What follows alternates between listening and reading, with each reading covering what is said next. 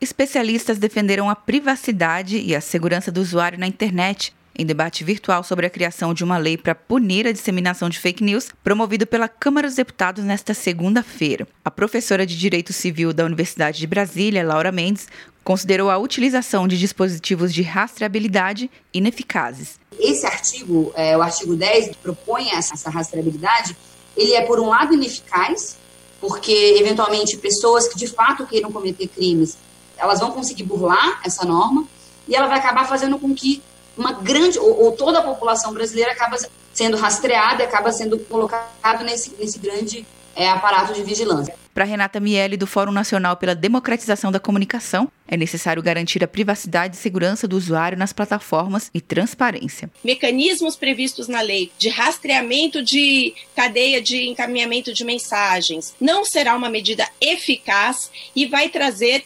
impactos negativos para a liberdade de expressão, para a privacidade e para a segurança dos usuários na internet. A representante do Grupo de Trabalho de Regulação e Internet na Brascom, Ana Paula Baller, disse que algumas propostas apresentadas para o combate à fake news podem ameaçar a liberdade de expressão. Se eu preciso guardar tudo para que lá na frente eu facilite um eventual processo de investigação daquele um indivíduo que cometeu um mal feito, eu estou ameaçando a liberdade de expressão e a proteção de dados pessoais de todos aqueles outros indivíduos que nada fizeram. A proposta gera muita polêmica, enquanto alguns deputados e setores da sociedade acreditam serem necessárias medidas para combater o financiamento de notícias falsas, outros acreditam que as medidas podem levar à censura.